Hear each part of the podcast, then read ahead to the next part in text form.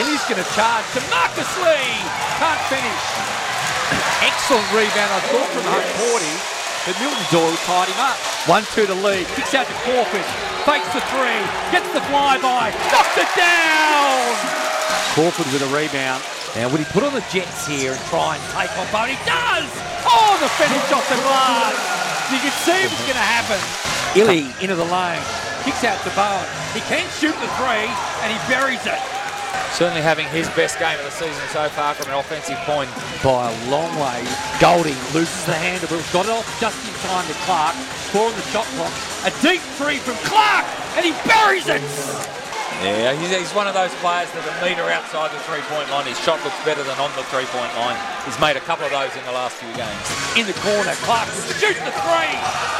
And told I the reckon Rothel won a timeout, and he does.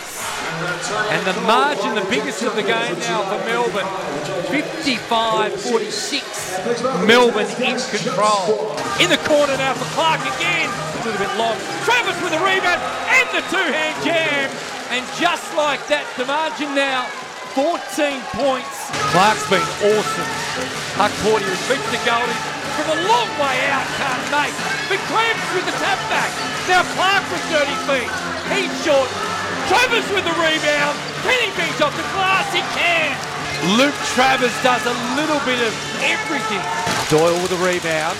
McVeigh. Drimming from the corner. Got it. That'll give the crowd something to work with. Can he get off the three? Deng will try one. No, Doyle will. Doyle for three. Oh, he's got it! So we'll just hang on a little bit.